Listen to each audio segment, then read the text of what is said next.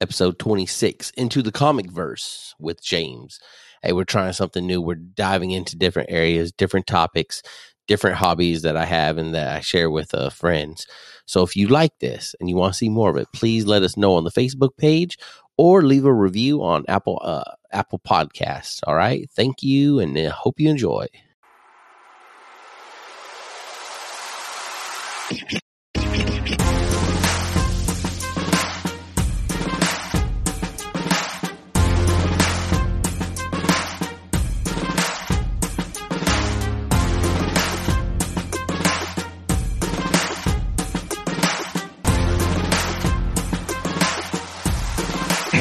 Welcome to another episode of the Bravo Zulu podcast. Today we're doing something a little bit different. I got an old homie of mine on. Um, he's a super nerd, despite what you, uh, if you know him or, or what he might sound like. Big nerd, biggest nerd I fucking know, uh, especially when it comes to comics.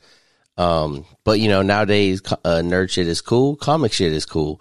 And we're going to talk some comic shit in relation to, uh, movies and I think it's uh, the biggest movies out there uh, when it comes to Marvel, the Marvel Cinematic Universe, and what just dropped, and get some background on it and get the nerd details out. Uh, we'll be talking about the Snyder Cut Justice League. So uh, let me introduce my friend James. What's up, James? What's going on, Josh, and uh, everybody in podcast land?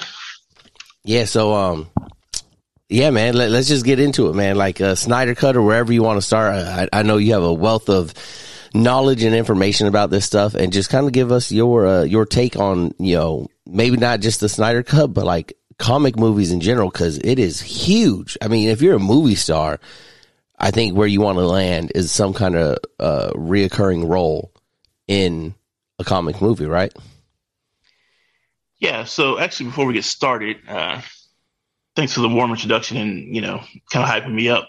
So with all that, I want to give everybody my comic book cred. We'll say, yeah, because everybody knows I yeah yeah for sure what I'm talking about here. So uh, yeah, so I've kind of been reading comic books my whole life, right? So I'll be 43 this year. So what that means is uh, pretty much since preschool and elementary, I've been uh, in the comic book game.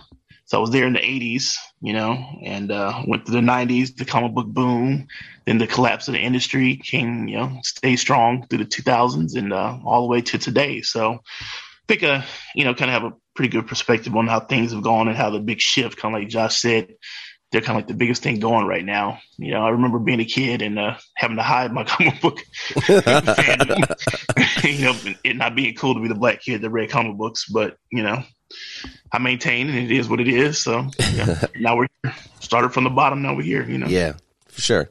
So you know, like like uh, Snyder Cut just came out. It was pretty badass. I thought. Oh, yeah. I mean, if anyone's seen the original theatrical cut, so we'll you know differentiate the two by saying the theatrical cut, the one that everybody saw, or I should say, that went to the movie theaters, and then the one that just came out, obviously the Snyder cut, right? So, if you watch the theatrical cut, and the Snyder cut, there's just no comparison. It's it, just it's it's almost a different movie. Yeah, and you know it's uh even for the layperson, meaning someone who's not really into comic books and you know can you know spot the details of this that or whatever. Just as a general movie, it was just a better experience, just all the way around. Yeah, you know, I, I watched it. Oh, I watched half of it with uh, Nikki and I finished it without her, and I kind of got in trouble about it. But uh, you know, even her, who who over the last ten years through the Marvel universe, she has started piecing it all together, like most fans, right, and realizing that everything is is connected somehow. So, Snyder Cut was supposed to launch the DCU DCEU a lot better than the theatrical cut, cut right? Well, actually, uh, you know, when we look at these comic book movies, you know, today, right, we all kind of look at them through the lens of, you know, Marvel. Yeah. That's kind of been like the standard that the average person looks at this stuff as. Um, so kind of talking about the the whole multiverse that, you know, was supposed to go on, we have to kind of bring it back a little bit. So, you know, right out the gate, going back to, you know, the, the late 70s, I want to say 78, the first Superman movie with Christopher Reeves, you know, DC got out the gate way before Marvel did as far as movies. Yeah. And, uh, you know, that was a hit. I mean, obviously, you know, money is different and things like that, but just it was a hit basically. And that spawned, you know, several sequels. And, uh, you know, that kind of got things going. And then you hit, you know, Batman 89, which was, if you were around in 89, you know, that was the biggest thing that year. I mean, you couldn't go anywhere without seeing a billboard with the bat symbol and, you know, all this other stuff going on. So, you know, Marvel was looking at this saying, well, hey, we've got good characters. Why can't we get some of this good box office money, right? Mm-hmm. So the early Marvel features, mm, we'll say we're, we're lacking, right? And what were the So- early ones before Iron Man? Right. Oh man, you're talking like in the eight, late '80s, early '90s. So you're Okay. talking about J.D. Salinger's Captain America, which you can everybody can look up online. It, it was a hot mess. you know, uh, Roger Corman's Fantastic Four, I think from 1994, that was a hot mess. Uh, but you know, Marvel had a decent presence on TV with you know Incredible Hulk TV series with Bill Bixby. Uh, the actually 1978 Spider-Man show, I think was like a, a lasted for like one season. So that you know had a little bit of flavor that was somewhat out there. But just generally speaking, you know, DC is actually older than Marvel. And, you know, without going all the details, right? You know, the the the big three, you know, your Batman, Superman, and Wonder Woman, those characters are pretty much iconic, right? So the average person would know those a lot better than the average person would, or you know, pre MCU, you know, Iron Man and Mhm. Captain America. Yeah. So, uh, you know, Wonder Woman show back in the 70s, and there actually was a Shazam show, and, you know, the Super Friends cartoon, which predated, you know, Spider Man and his amazing friends by probably at least 10 years. So, all this stuff has been going on, right? So, again, fast forward up to kind of more modern times. So, once Marvel kind of looked at things, they said, hey, we want some of this money. They started pumping out these kind of low budget movies that weren't well received and then, you know, kind of TV movies a funny little note: there was even a, a Nick Fury movie Oh, wow. with uh, with the Hoff starring as uh, Nick Fury, which needless to say was not the best. We'll say so. really, the kind of renaissance came with Blade in 1998. That was kind of the introduction to the Okay. modern kind of movie, comic book movie, we'll say, because kind of like video game movies today, no one really wanted to put a lot of money into them. No one really respected the the source material, and you know it didn't attract a list acting talent. hmm So with Blade, you know that kind of opened the door, and then you know right after that came you know the X Men in 2000, which as you can see had pretty star-studded cast for the time. I mean, you know Patrick Stewart, hmm you know, Halle Berry was kind of like at her apex. So to get her to star in a comic book movie was like a coup for them. And then, you know, several other actors, you know, Sir Ian McKellen, I mean, you know, critical, critically acclaimed actors. And then after that, everybody kind of knows what happened. And, you know, the shift kind of was made, you know, to those being kind of acceptable mainstream movies, right? So during the 90s, like I said before in my intro, uh, you know, the 90s was a big boom for the comic book industry, like late 80s, early 90s.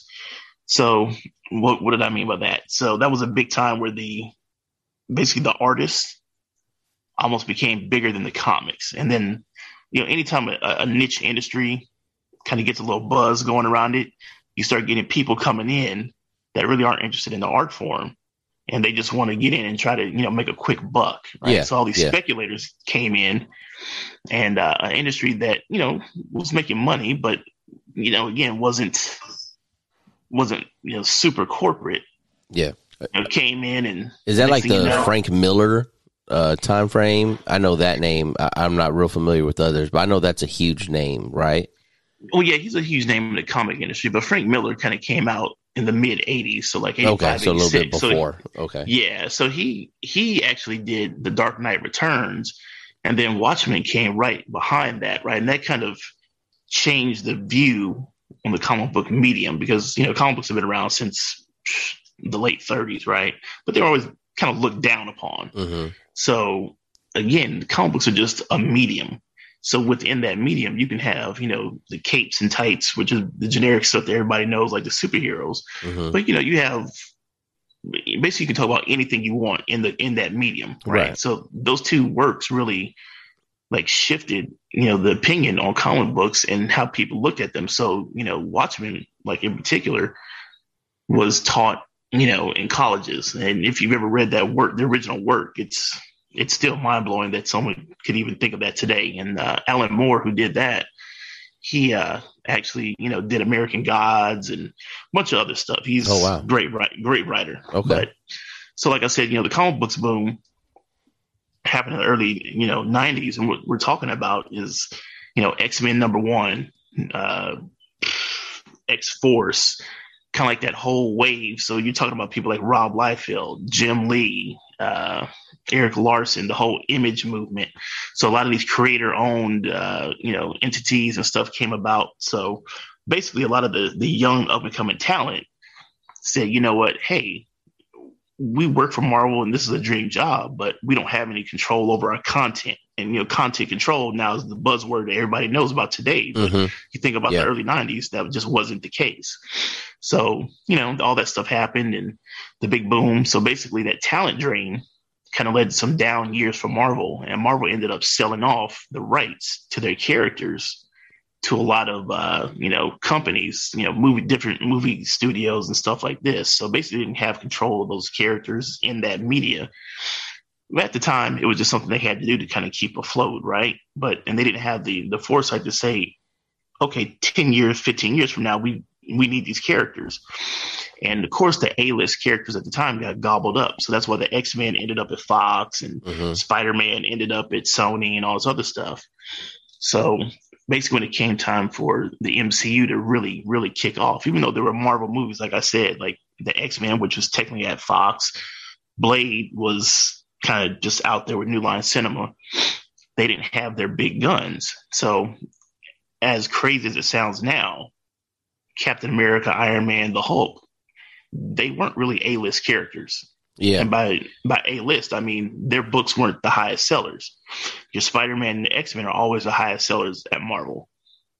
So they had to make it work. And me, you know, being a comic book guy, they weren't really any of my favorites. My favorite is X Men. So I didn't know how they were going to make this stuff work because some of that material is hard to kind of make relevant, right? And and kind of show off. So, you know, needless to say, 10 years later, we're here and, you know, they made it work and now they've got a functioning, you know, basically multiverse and kind of like, you know, dominate that whole comic book movie medium. So with all that being said, now it flipped to DC trying to play catch up. Now they had the Nolan verse, which is you know the Batman movies, which are you know critically acclaimed. Yeah, people great. liked it. Yeah, those are great. That trilogy's fucking yeah. awesome. Loved it, loved it. But the thing is, Christopher Nolan is a movie auteur, meaning he he never really kind of stays in one lane. He kind of does his thing and then gets out. If you look at his history, you know, without going into all that, he he wasn't long for the for the comic book genre, and he's said he was never going back after that experience. He did it, done it, he's out. Uh, and if you look at some of the other DC movies outside of that, then you can kind of see the poo poo platter that it was. For example, Catwoman with Halle Berry. That, yeah, yeah, we'll, that's just, forgettable. We'll, we'll, just we'll move past that. And, uh, you know, the Green Lantern from 2011 was Ryan right. Reynolds. yeah, we'll, we'll, we'll, move past that too. We saw we saw Deadpool kill him kill himself off in that yeah, one. right. So basically say that you know DC, you know, in the movie world was kind of sucking at life, right? So they're sucking, they're sitting over here looking at Marvel like, well, hey, we have characters just as good, if not better, and even more iconic than the Marvel characters. Why can't we get some of that good money? So, you know, they uh, kind of got you know involved with Zack Snyder, and uh, we're trying to get their their universe off the ground. But as we can see, uh, they hit some bumps along the way. So yeah. Yeah, what what I mean, obviously you, you don't have an inside track, I don't think, but like what were those bumps? Why did we go from Zack Snyder's, you know, vision? Because some of these people have like a whole vision. Like you could say Kevin Feige has a vision, and that's what's making Marvel work. And Zack Snyder had a vision from everything I've seen, you know, in, in the after shoots and and you know, all the YouTube channels talking about it afterwards and stuff. and he had it mapped out. It seemed like of what he wanted to do with Justice League, and then all the films coming afterwards. And then they switched up, and they went to Joss Whedon, who is also a great uh, a director or whatever, right? And, and has done great things. Um, but it's just, like he he it just did not work out with this movie, the theatrical well, version.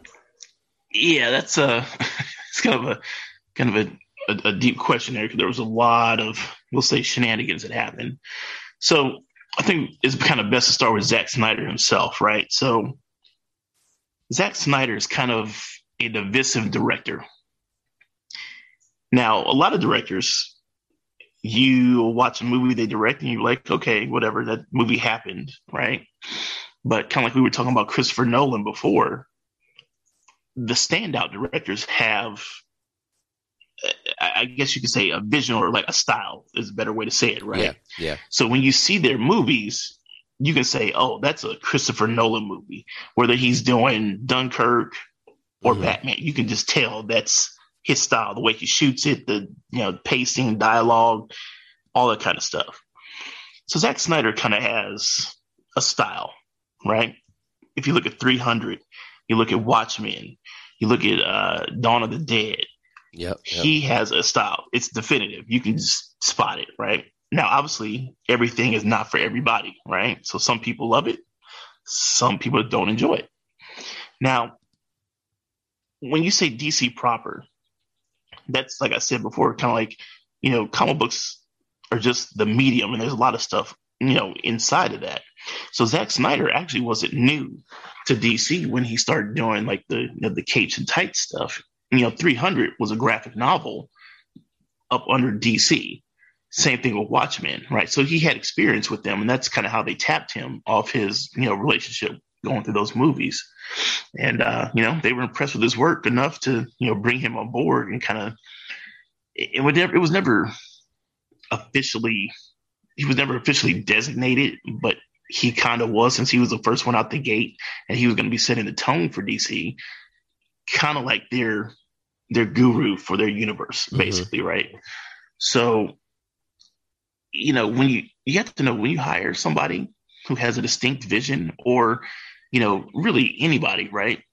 I would assume that as a corporate, you know, entity, you would do your research and understand who you're hiring. Right. Yeah. And I would think, you know, I would think you would hire them based off your appreciation for their work and their style. So, you know, they uh, got with Zack Snyder, and he, like you said, kind of had a vision, right? He and his vision originally was five movies, meaning a Man of Steel, a Man of Steel sequel, which kind of morphed into BVS, a Justice League movie, and then two sequels, a part two and a part three. That was going to be his vision, and that vision was going to be the the structure or the skeleton for the rest of their universe. Because if you look at these movies, there's a lot of world building, and then a lot of yeah. you know obviously cameos from different characters in there, and a bunch of stuff. So. Uh, after that, it gets a little little cray cray, we'll say. So, uh, I mean, you have everything from you know Zack Snyder and his wife, uh, their daughter tragically dying, uh, to a bunch of corporate suits, you know, interfering and doing a bunch of shenanigans. Uh, you know, executives at Warner Brothers who own DC and the movie rights to the DC uh, universe uh, wanting to get bonuses. So bonuses being triggered by, you know, certain milestones, we'll say, uh, to, you know, Joss Whedon being brought in to basically rewrite Justice League and basically kind of make it, you know, Marvel 2.0. So just a lot of shenanigans, you know, happen and uh, kind of bastardize his vision. And we ended up with uh, what we got in theaters. So let's take it to those uh, uh, a slight comparison, or, or dive into that a little bit between theatrical Justice League and the Snyder Cut. Right, I'm looking at. I got pulled up like all of Zack Snyder's movies, and you know, um, Wonder Woman, Man, Man, of Steel. Like you said, you you just mentioned Watchmen 300. 300 is like one of the a great movie for all the meatheads out there, right? They all think they're Spartans. Uh, Watchmen is just like an amazing movie. So with so much depth and complexity, and the storytelling of that is just fucking nuts. I love that movie. I, I, I really do. Um, what's funny is Nikki hates the uh, the lady that that's in that that plays um what's her name the the yellow lady uh the daughter or the mother the daughter Jupiter the daughter. yeah, she hates her. She's like in every movie she's in, she's fucking somebody, and it's kind of true.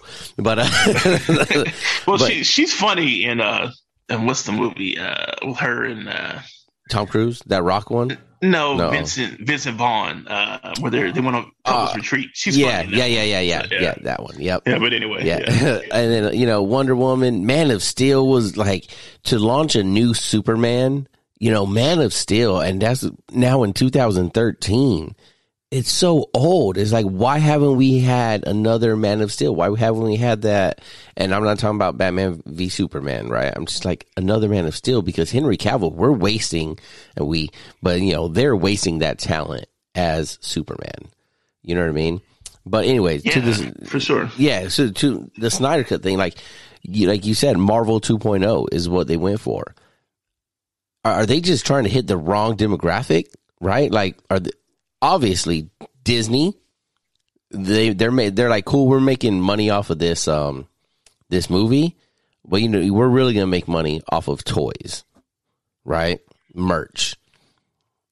Is that what DC? Do you think that's what DC thought? We're like, hey, you know, let's make more money, and we need to make it more cartoony, more family friendly. Well, that's that's kind of a big question, right? So a lot of this stuff has been written about, and you know we're not going to have enough time here to kind of go over every you know little nook and cranny and stuff. So you know everybody out there in podcast land, you guys can look this stuff up and see all the details of the shenanigans that happened But basically, uh, you know, like I said, you know DC was kind of ahead for a while, then Marvel, as you know, just took off, right? So you know back in the day, or when the MCU kind of first took off the comic books led the movies, obviously because that's where they got the source material from, right? Yeah. When as time went on and you know the movies became more popular, the movies ended up leading the comic books. So that's why you'll see mm. now a lot of the character design in the comic books and some of the storylines are plucked right from the movies instead of vice versa. So, you know, as you know, DC looked at Marvel becoming increasingly popular, they were like, well, hey, again, the movies lead into merchandising and selling toys, just a, just a bunch of all that other, you know, ancillary stuff that, again, if you have a successful movie universe, should come naturally, right? So after Man of Steel, which, you know, in my humble opinion, is the best Superman movie I've ever seen, right? Yeah. And yeah. Uh, so that was the beginning of their quote unquote new universe. So again, Zack Snyder is uh somewhat divisive. Again, people either love him or hate him. I never really seen a lot of people kind of in the middle on him. Mm-hmm. So some of the feedback they got from that, I guess, kind of made them get a little shaky, I guess. And then leading into uh, what was supposed to be a Man of Steel 2, you know, the corporate overlords at WB stuck their little fingers into the pot. And that's how you got BVS, like I said his original vision was that Batman was not going to be in Man of Steel in Man of Steel two. So if you look at BVS, all it is is just a setup for the Justice League. Yeah, and you lose a lot of the momentum. We'll say that they had coming off Superman. and trying to develop Superman as a core character because Superman was going to be their, I guess, version of Iron Man because Iron Man is kind of like the through character through the DC movies, right? Yeah. I mean, excuse me, the Marvel movies. And uh, like you said, Henry Cavill, when you look at movies, not only do you have to look at the characters and you know the the you know the IP, you have to look at the real world impact of it, right? So look at the actors.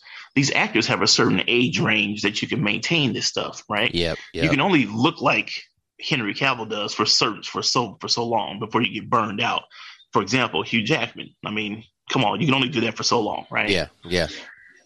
So usually when they sign these actors, if you look at them, you'll say, well, hey, they're usually, you know, late 20s, early 30s or whatever. So these guys can get, you know, they inked usually multiple picture deals. at the beginning of their movies, whether, you know, and that's before they get sequels, just so they, it's basically like a cost control, right? So you amortize that initial cost across, you know, the rest of the sequels and works out for everybody. They have a secure job for the actor for several years and, you know, this cost control, like I said, for the company.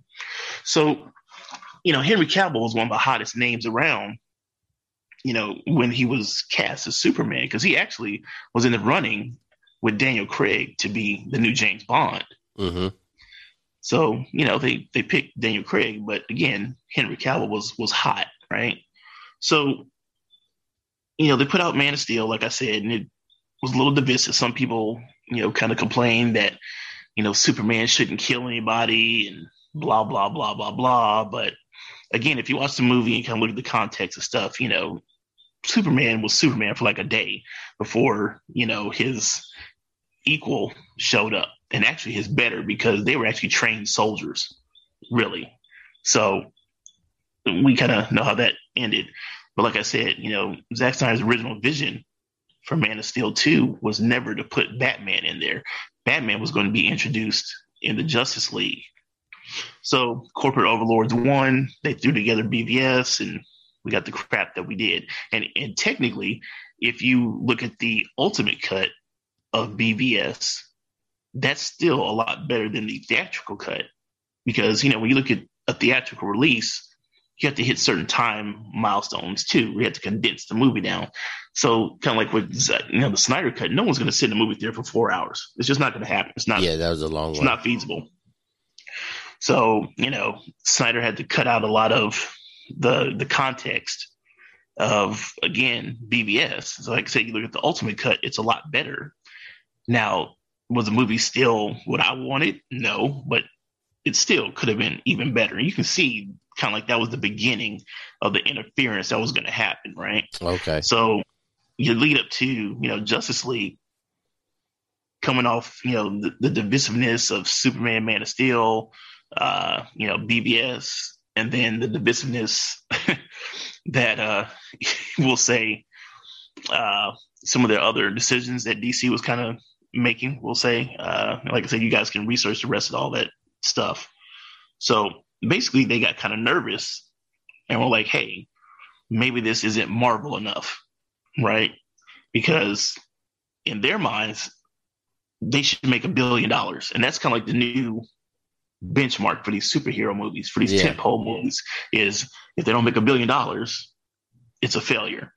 And why do they say that? Well, number one, these movies cost 150 to 250 million dollars, and usually to make a profit, they have to at least make three times their budget because then you're not only looking at the cost of the movie, you're looking at you know advertising and you know salaries and all this other stuff. So they damn near almost have to make a billion dollars just to make some kind of profit, you know, to be considered a success. So when those movies didn't hit that milestone, and the corporate head says, "Hey, well, we've got Batman, we've got Superman. How do we not have a billion dollars?"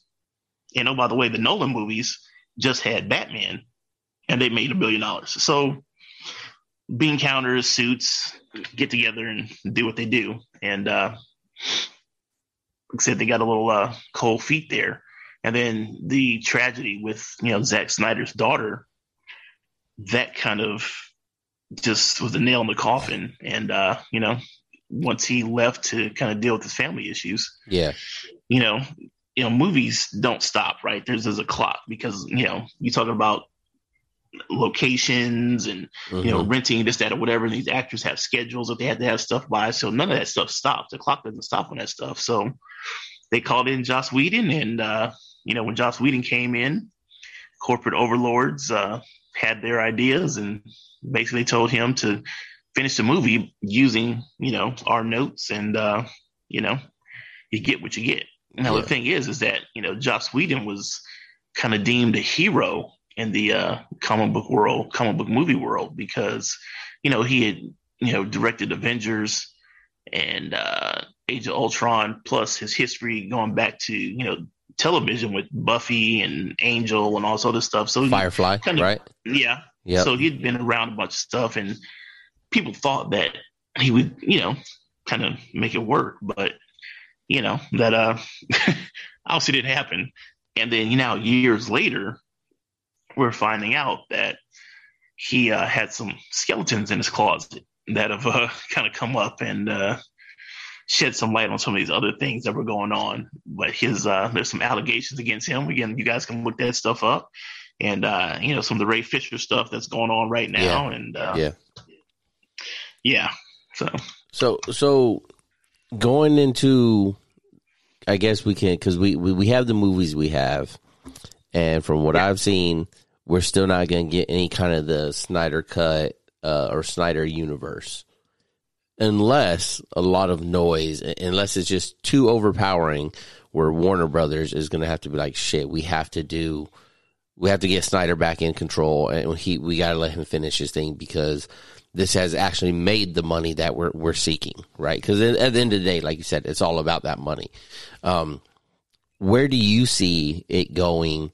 And you know, if you had that magic wand, where would you have it go? Wow. Uh, well, you know, my heart says I want the Snyderverse, but my head says it's probably not going to happen. And just you know, just looking at the industry and the reality of uh, you know movies, you know, so we're in this pandemic and uh, slowly trying to recover, right? But no one knows when we're actually going to be back 100%. And kind of like I said before, the budget for all these movies you know, just the quote unquote reshoots and kind of everything that was needed to be done for the Snyder Cut, there's been estimates that it was like 75 to 100 million dollars on top of the original 150 that it cost to put out the theatrical cut. So you're looking at a almost 200, 300 million dollar movie, right? Now to recoup those law or those costs and actually make a profit, like we said, the benchmark was usually like a billion dollars. Now, unless you open up the theaters 100%, there's really no way to recoup that because we all know that streaming, the whole point of putting the stuff on a on a service like that is to try to get subscribers. Yeah. So what's the first thing everybody does? Share a password now, right? Yeah. You know, so and then even though the movie theaters are open to a you know certain percentage of people, it's still not where it needs to be. And oh, by the way, you know, overseas box office has actually eclipsed you know domestic box office. So you know, usually that means China. Yeah. So China's not open all the way, South America, Europe. So who can really justify putting out that kind of cost for another movie at this, you know, point in time? Because you have to lock in actors, salaries, and just all the logistics of that, right? So just that alone, you're probably talking about a few years at most before you get another quote unquote Snyderverse movie. Because if you've seen the Snyder Cut, you know that the cost is only going to escalate because what he's talking about doing, you're talking about going to space, uh, you're talking about X amount of more characters, just a lot more grandiose and and just you know crazier, uh, you know visual effects and so you can just look at that dollar amount, right? It's just that that alone just probably going to put a kibosh on something at least in the near future. And oh, by the way, if you're Zack Snyder, why would you want to get back in bed with WB after all the shit that you had to deal with Yeah. before? Like, Yeah. I mean, family I mean, stuff aside, they kind of did you over pretty good and ruined, you know, what you had started just to bring you back in to be like, oh, our bad, do it. Yeah, and oh, by the way, he's you know now putting out this movie on Netflix, this zombie movie. But the rumor is that he basically has signed like a first look deal with Netflix. So if he's got this cushy deal sitting over at Netflix where they're basically going to say, "Hey, Zack Snyder, do what the hell you want. We're going to leave you alone." Again, why would you go get back in bed with WB? It just just doesn't make sense. Now, I mean, if they dump you know backed up the dump truck full of money to him, I mean, never say never, right? Because Yeah. you know James James Gunn came back to Marvel and a bunch of other stuff, but it just doesn't make sense to me. So, and then there's you know a few other things, like I said, people can read up on kind of particulars that will make that probably not you know probable as well. But uh, yeah, so my heart says I want it, but the reality of it probably not. Now, if you obviously watch the Snyder Cut, you know that that sets up so much stuff and you know the nightmare scene. It was just like the epicness that we could have had that they just basically squandered and shit away. It's just it's just very frustrating. Yeah, talk about that um that nightmare scene. I thought that was pretty awesome. I thought one, I'm a big Joker fan, and uh, I thought that Jared Leto Joker might have been a lot more on point because there's a lot of uh, a lot of people didn't like him in Suicide Squad and, and with the tattoo face and, and all that gangster gangster scene, right? Like a lot of people didn't like that, but it felt a lot maybe a lot more Jokerish in that nightmare scene. What do you think? Well, um, so you know, WB, it's weird because you know one of their statements at the time when they were kind of starting all this stuff, they they kind of said that they were going to be a director driven, uh, you know, kind of entertainment company, meaning they were going to get these these guys that, like we said before, had this vision, and you know they they would offer you know looks at their characters through the lenses of those directors. Right? Sounds good. But as you probably read about, almost every movie that they put out, the suits and the bean counters have, you know, interfered yeah. in some way, form, or fashion. And it's funny that you mentioned the Joker because, you know, David Ayer, the director for Suicide Squad, that was another famously troubled, you know, production. And there were just rumors of all the shenanigans that happened on that set. And there was about probably 30 minutes worth of Joker material that they cut out of the movie. Yeah. And that's why uh, one of the things that Jared Leto was kind of pissed that they, you know, were making another quote unquote Joker movie because his Joker never really got the full treatment that he actually, you know, put out there and portrayed. So we got kind of like a bastardized version of his character, and there was supposedly like motivation for why he looked how he did and why he acted how he did. So, and again, if you watch the you know Suicide Squad, you can kind of see like the the skeleton of what they were somewhat going for, but none of it really got filled out, much the way a lot of the characters in Justice League were. So, yeah, again, that's DC just being stupid. So, uh, you know, back to the nightmare scene you know, when I watch these comic book movies, like I said before, I kind of, you know, have a deep history with this stuff. So I could probably tear all these movies apart in two seconds, right? Like, oh, this isn't exactly like the comic book or whatever.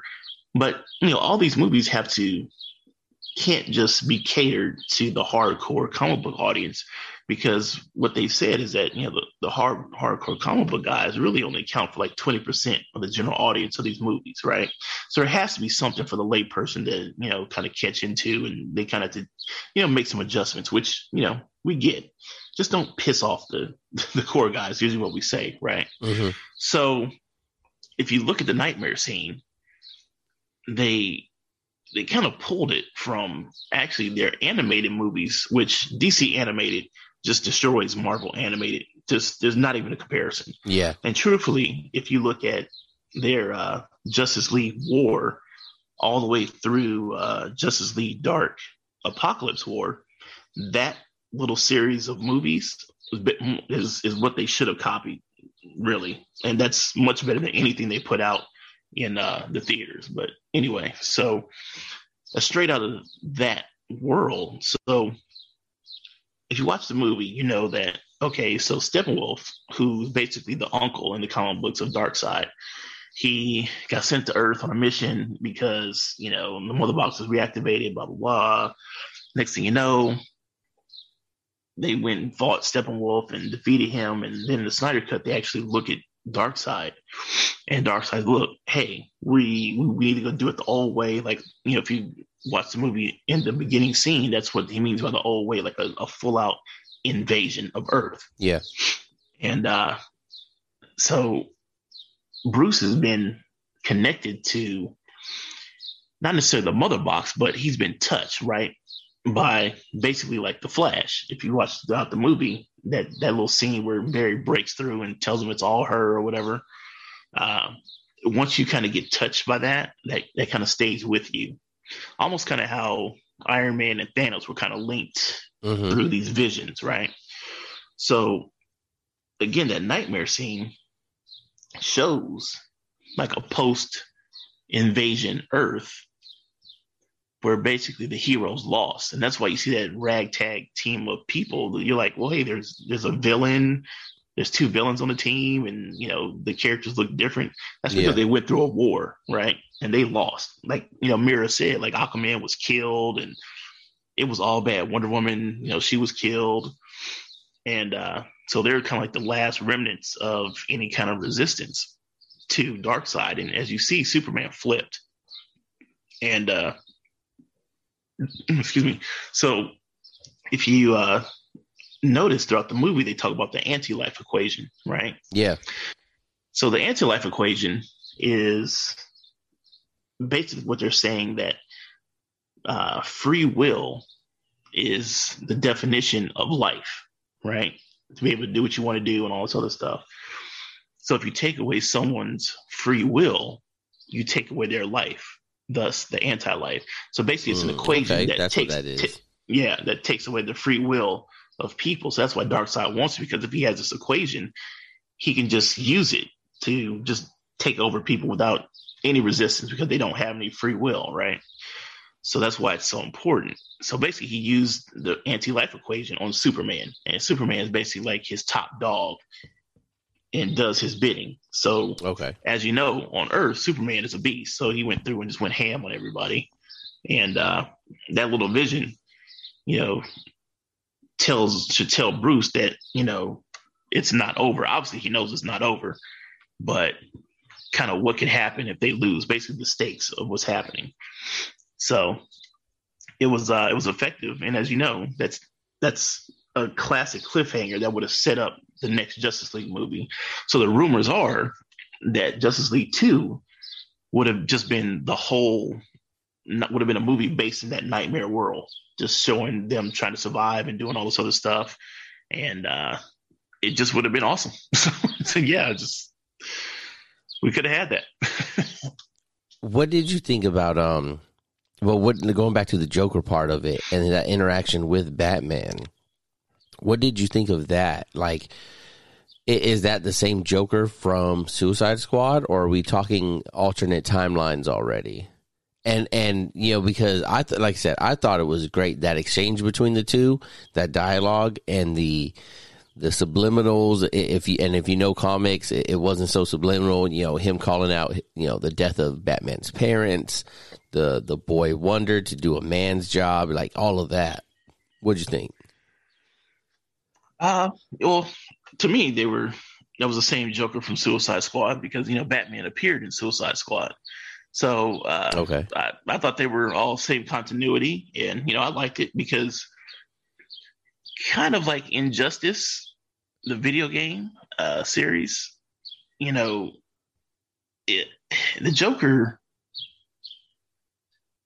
the Joker is an agent of chaos, mm-hmm. right? Meaning the Joker doesn't do what the Joker does just to to be a mustache twirling villain or to go rob a bank. It's just he's chaos incarnate. So, you know, he's in the comics, he's found out who Batman, you know, really is. He knows he's Bruce Wayne. He's had the opportunity to kill Batman, but he's so crazy that like Batman is it's almost like he's obsessed with Batman. Like Batman needs to exist so he can be his fault. It's just this weird, almost like relationship. It's it's just it's weird. So the interplay between those two characters, to me, was consistent with with how things you know have gone and have been referenced in different you know different media. And, you know, the fact that he said that Harley Quinn died in his arms is consistent with basically in the comic books, Harley Quinn being kind of becoming an anti hero and actually working with Batman. So, you know, she says, you know, she died in his arms and requesting him to kill the Joker. That's consistent again with her character in the comic books. So to me, it made sense. Let, us um, is Batman a punk? Look, you know, a lot of people hype Batman. Motherfucker is just rich. Like he ain't even like like not even Tony Stark where he's like invented an awesome suit. He like it's a rubber suit, and I mean, yeah, they, he's always changing it, and and he has this cool utility belt, and I liked him as a kid. I ain't gonna lie, but like really comparable to the rest of the Justice League members? Well, I mean, again, the DC, like the Justice League, right? Usually has like if you say the main Justice League, you're usually talking like the big guns in the Justice League. I mean, excuse me, in the DC universe. And the big difference between DC and uh, we'll say the Justice League and the Avengers is kind of like the DC characters are almost gods, basically. They're almost, like I said, they're mythical. Yeah. Right.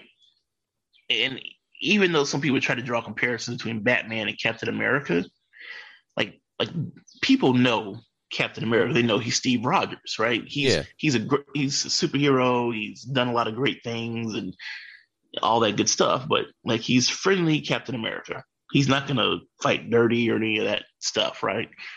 Batman, even though he technically doesn't have superpowers, the thing with Batman is that he's supposed to be the best of us and the embodiment of of human potential. And he lives kind of like in this in this world of folklore and fable because outside of the superhero community and the people that actually know him, you know, the his street uh street level opponents they don't know who the hell this guy is. He just kind of shows up to them. He just shows up and just knows stuff, and you can't beat him because he's he, you know his he fights better than everybody, and he has all these gadgets and stuff. So he's almost literally like folklore, like a living legend almost. And if you look at uh, the animated uh, DC uh, world, Justice League War really, you know, exemplifies that better than almost anything else I've seen because the interaction between Batman and Green Lantern just sums it all up. Because you got to remember, Green Lantern is basically a space cop. hmm So he's been to different planets, seen aliens, all this other stuff. But even he was like, "Well, shit, you're Batman. You're you're for real. Like, you really exist." Like, okay. Again, this dude, this dude talks to aliens. yeah. He doesn't know what the hell's going on with Batman. So now, as far as like abilities goes, you have to understand that if you know that you can't compete with somebody in a certain way, then you know you have to compensate in other ways, right? So if you can't beat Superman by throwing punches, you've got to be better than him and tougher than him in, in another way or find like a, a way to even the playing field. So that's that's the thing about Batman is that his weakness is almost his strength. So you combine that with his intelligence, like in the comic books at least, Batman is I think, you know, the comic books, you know, there's a ranking for everything, right? Mm-hmm. So at different times, Batman has been top five smartest people in the world and top five best fighters, if not the best fighter, or you know, athletes and stuff. You know, obviously below superhuman levels. So Right. don't get it twisted. You put all that stuff together. Batman's a beast. Plus, you know, if he has time to prepare for somebody, that's the thing. I was waiting for that. I was gonna. You know, they say, you know, when we when when like the nerd battles happen, like, oh well, Batman versus whoever. Yeah. Well, how much prep time does he have? exactly. yes. Yes. Yeah. I mean, That's funny. I would say discount Batman at your peril, but he's never been my favorite character by far. So, So, who is your favorite character, DC wise? uh,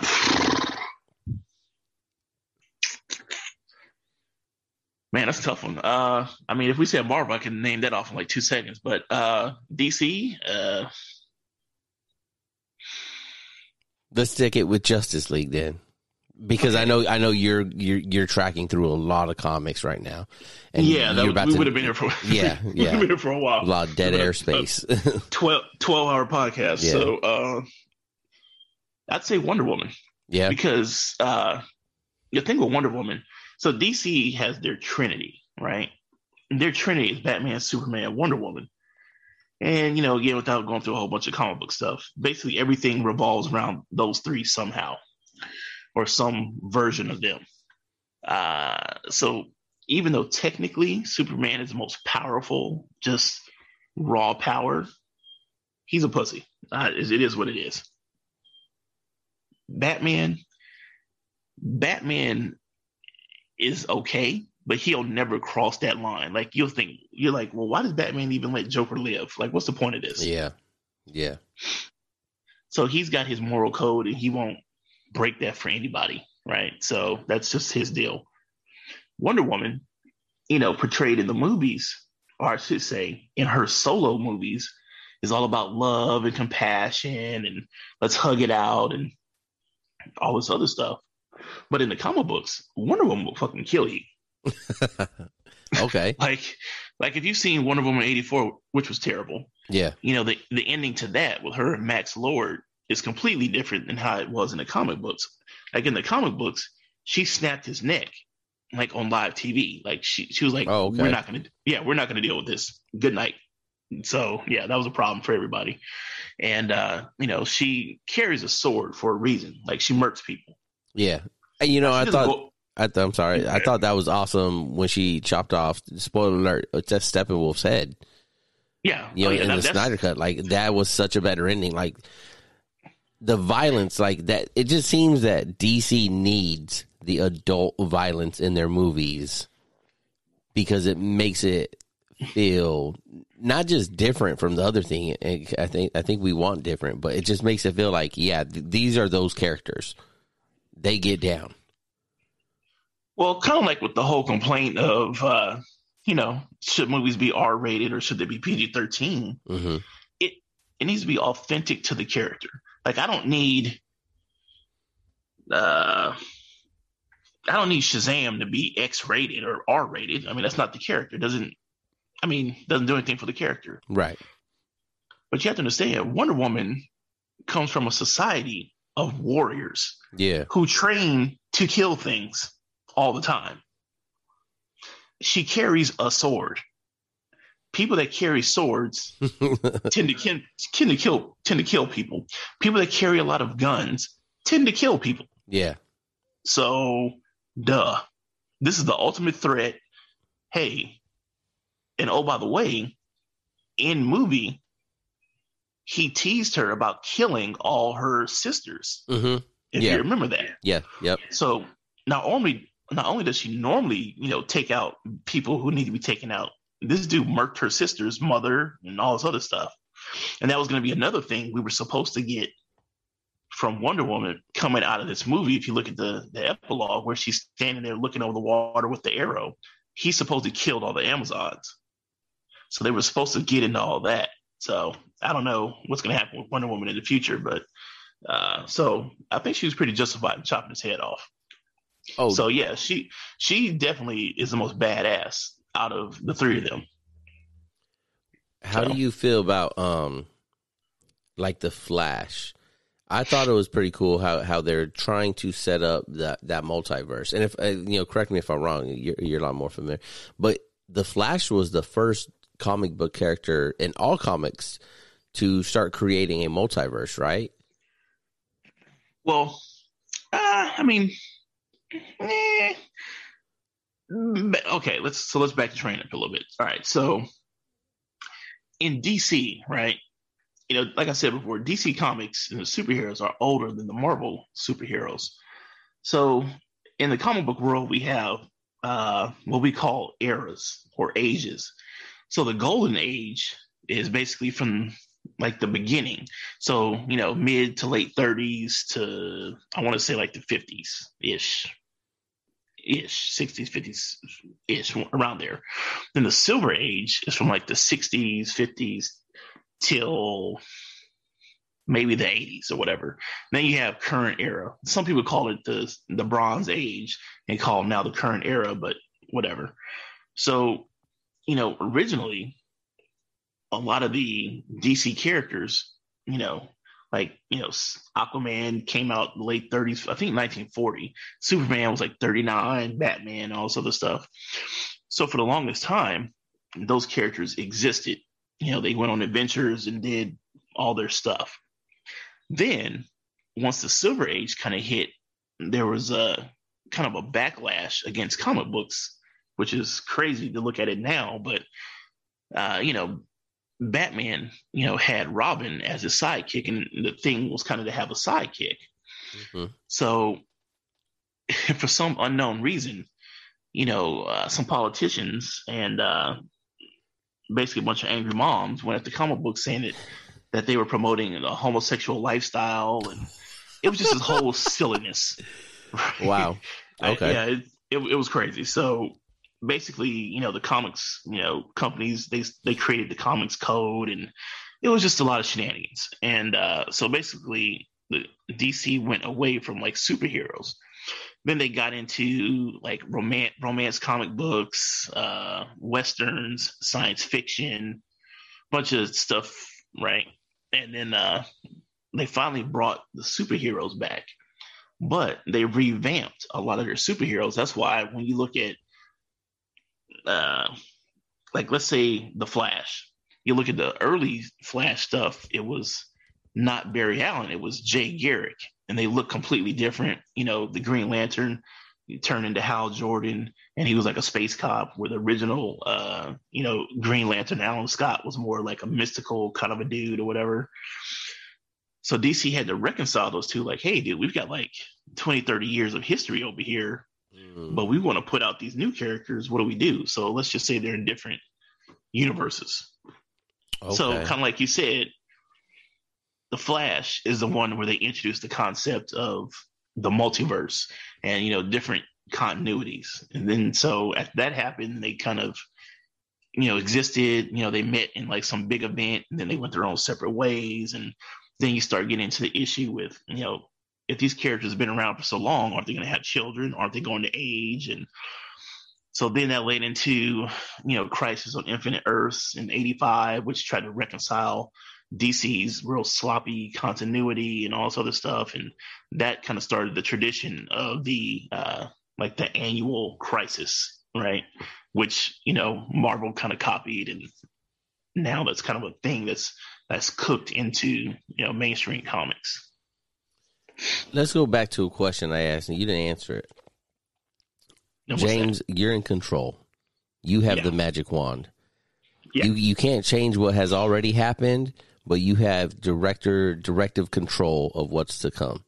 What's the next movie you're making for DC? And what's the next movie like in, in some detail? And then what's your end goal for like the next five movies? You're you're the you're now Zack Snyder. You get to do it. What are you doing? Well, number one, that would be a great world. number two, uh, so I wouldn't want to be Zack Snyder. I would, I'd like to be uh, Walter Hamada, basically the head of uh, DC Media right now.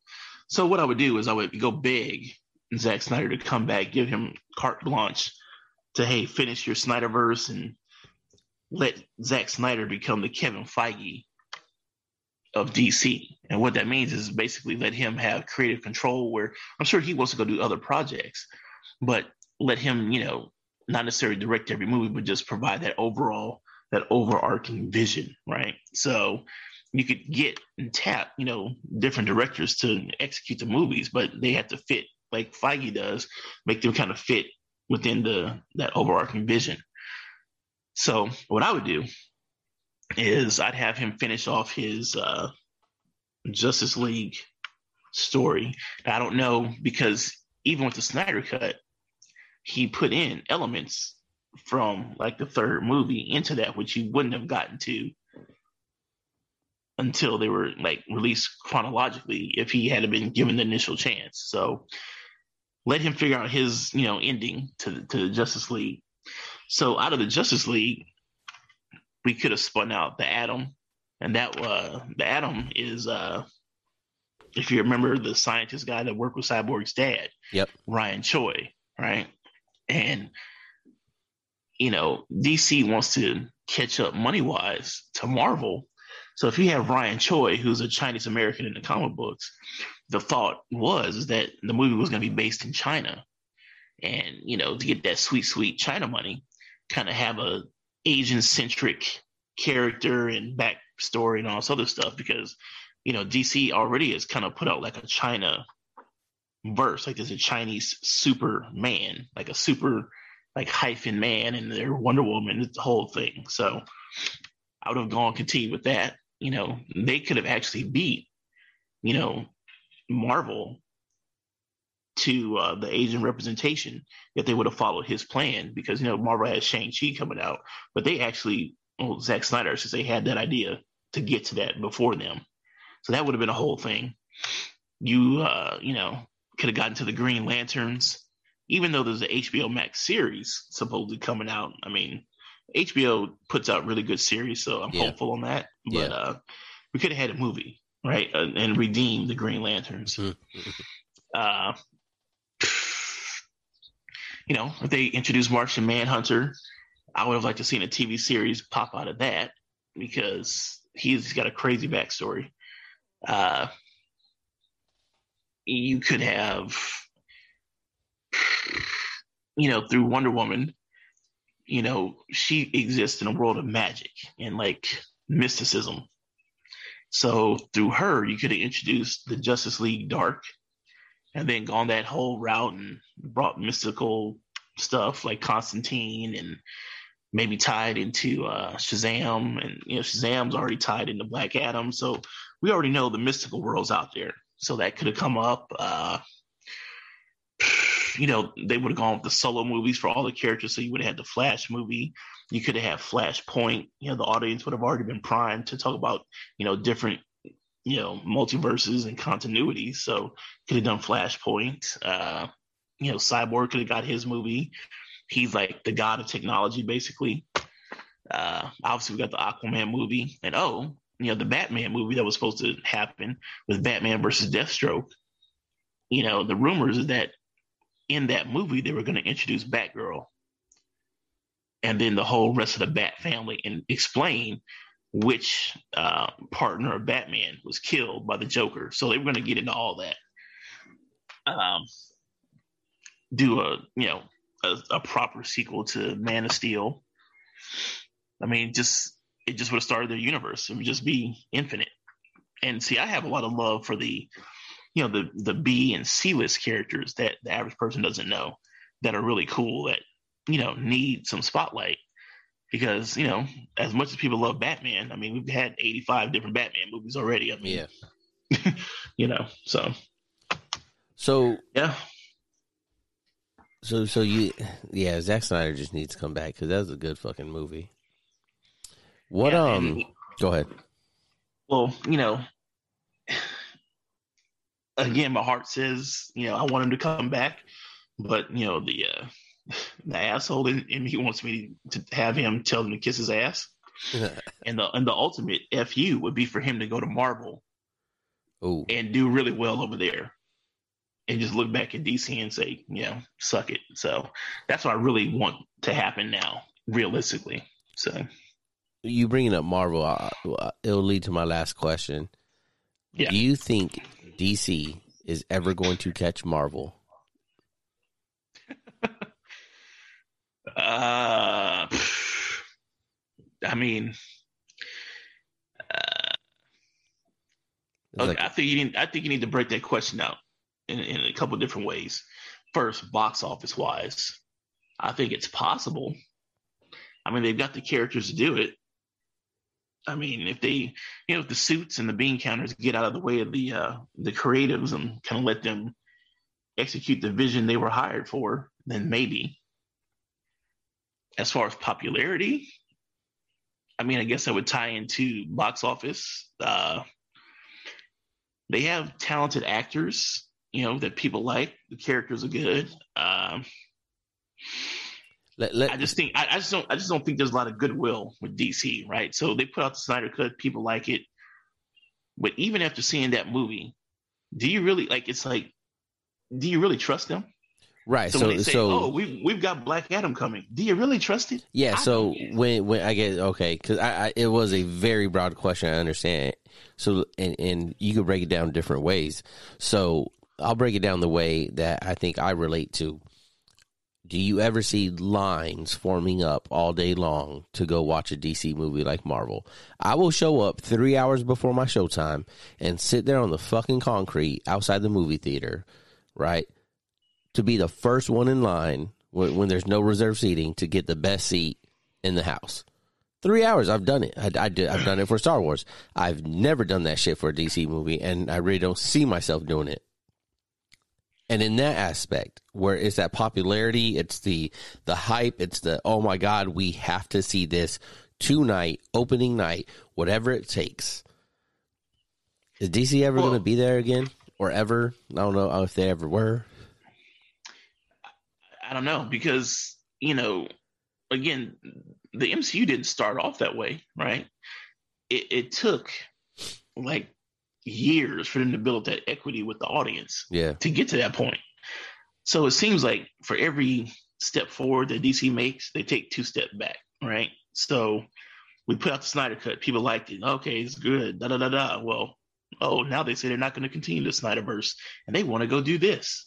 So what's let's look at their upcoming slate. Black Adam, which I mean, I, I guess The Rock is popular, I guess, but I mean, again, do you really trust it? Do Yeah. you really? I don't. no, no, no. I don't no. think anybody's standing in line for that. So the you know Black Adam would have to be great. Wonder Woman eighty four was a dud. Yeah, That Birds of Prey movie was just terrible. hmm So then you say the Suicide Squad is that going to be great? Do you trust it? Really? I mean, No. I don't know. I mean, James Gunn has little pull, but do you really? I mean, I don't know. no, No one's standing in line for that. The Batman with uh our bats. Eh, do you trust it? I don't know. Oh, with uh, you- with Pattinson, Yeah, like I mean, no one's gonna be standing in line for that. I mean, of course, it'll probably be popular. I it guess, looks but, good. It looks promising, but again, like promising. but do you, but do you at really this trust? it? time, yeah, no, promising at this time isn't doesn't say a lot. So those are the next three movies that we're for sure are actually happening. So all three of those would have to be great to build up anticipation and hype for following movies. And I don't think they're doing a Justice League type or size movie anytime soon. So, I mean, how, how do they build up that equity with the audience? How do they, I don't know. I mean, because, you know, DC also likes to announce a bunch of shit and then never follow through with it. Because I could give you like 10 things that they're supposedly, quote unquote, working on and looking at, but will they ever see the light of day? I mean, it's taken Black Adam like six years to actually start filming from when it was actually announced that The Rock was going to play back Black Adam. So, I mean, The Flash still isn't out, and that's been like five years. So, you know, take that however you like. Yeah, I don't think they will. So long, uh, so long, so long, so long answer short. No, yeah, I don't think so. You know, because Marvel when they when Disney drops their Marvel Day or this or that, and they're at Comic Con or or D twenty three Day in the fall or whatever, they say here's Phase Four, and here are the ten movies coming out, and the shit happens, and we all wait, and we all know it's connected, and we're standing out in line waiting for it because we know this one leads to the next one, and the next leads to the one after. And like you said, DC has burned burned fans so many times, and there's no continuity between movies, which I think is a huge expectation now when you're looking at a, a um, universe, right? A connected universe. Um, and and I think we're done with it. We'll keep watching in hopes, but I don't. I think there's little to uh to invest in that and be like, oh yeah, I'm so excited. It's just kind of like, okay, cool. Whenever it comes out, well, well, kind of like you said, man. I, people will still go see them, but I think it's going to be diminishing returns. hmm So, again, the 800th Batman movie. Okay, I mean, people are going to go. Let's just even say it's great. I, I mean, it's Batman, dude. Like, you've got a thousand other characters. Like, come on, what are, what are we doing here? yeah, So Yeah. I, I, I don't know, man. Their whole thing now is like there's no limits. We're we're not bound by you know continuity. We can do whatever we want. Well, show me, dude. Okay. All right, we'll wrap it up there, James. Hey, thanks for stopping by the studio and, and doing this, uh, the Zoom studio we're on today and, uh, diving sure. into that. And, um, you know what? Let, let's do this again sometime soon. And, oh, um, man, we, we we need to do a part three, four, five, and ten because you know I can talk about this stuff all day long. Yeah, for sure. And this is something, you know, hopefully the, the crowd receives it well. Um, you know, next time we talked about a lot of DC, but uh, you know, I'm a huge X Men fan. Grew up on the '90s cartoon every Saturday morning at 10 o'clock, and I know you're a huge X Men. Oh. That, that's your jam. Let me So- talk about it. That's my jam. That's my jam. So you know, hopefully, you know, if the crowd likes this and everything, and even if they don't, you know, we'll continue to do this and just uh, mix it up on the pod and have you as a, a regular contributor. I appreciate it.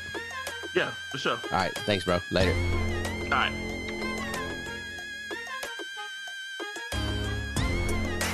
For more information on how you can support the podcast, please visit anchor.fm backslash Bravo Zulu Podcast. The information, views, and opinions expressed in this podcast are solely of Joshua Moore and the individuals involved and do not necessarily represent the DoD, DON, or those of the respected institutions or organizations. Thanks for joining us.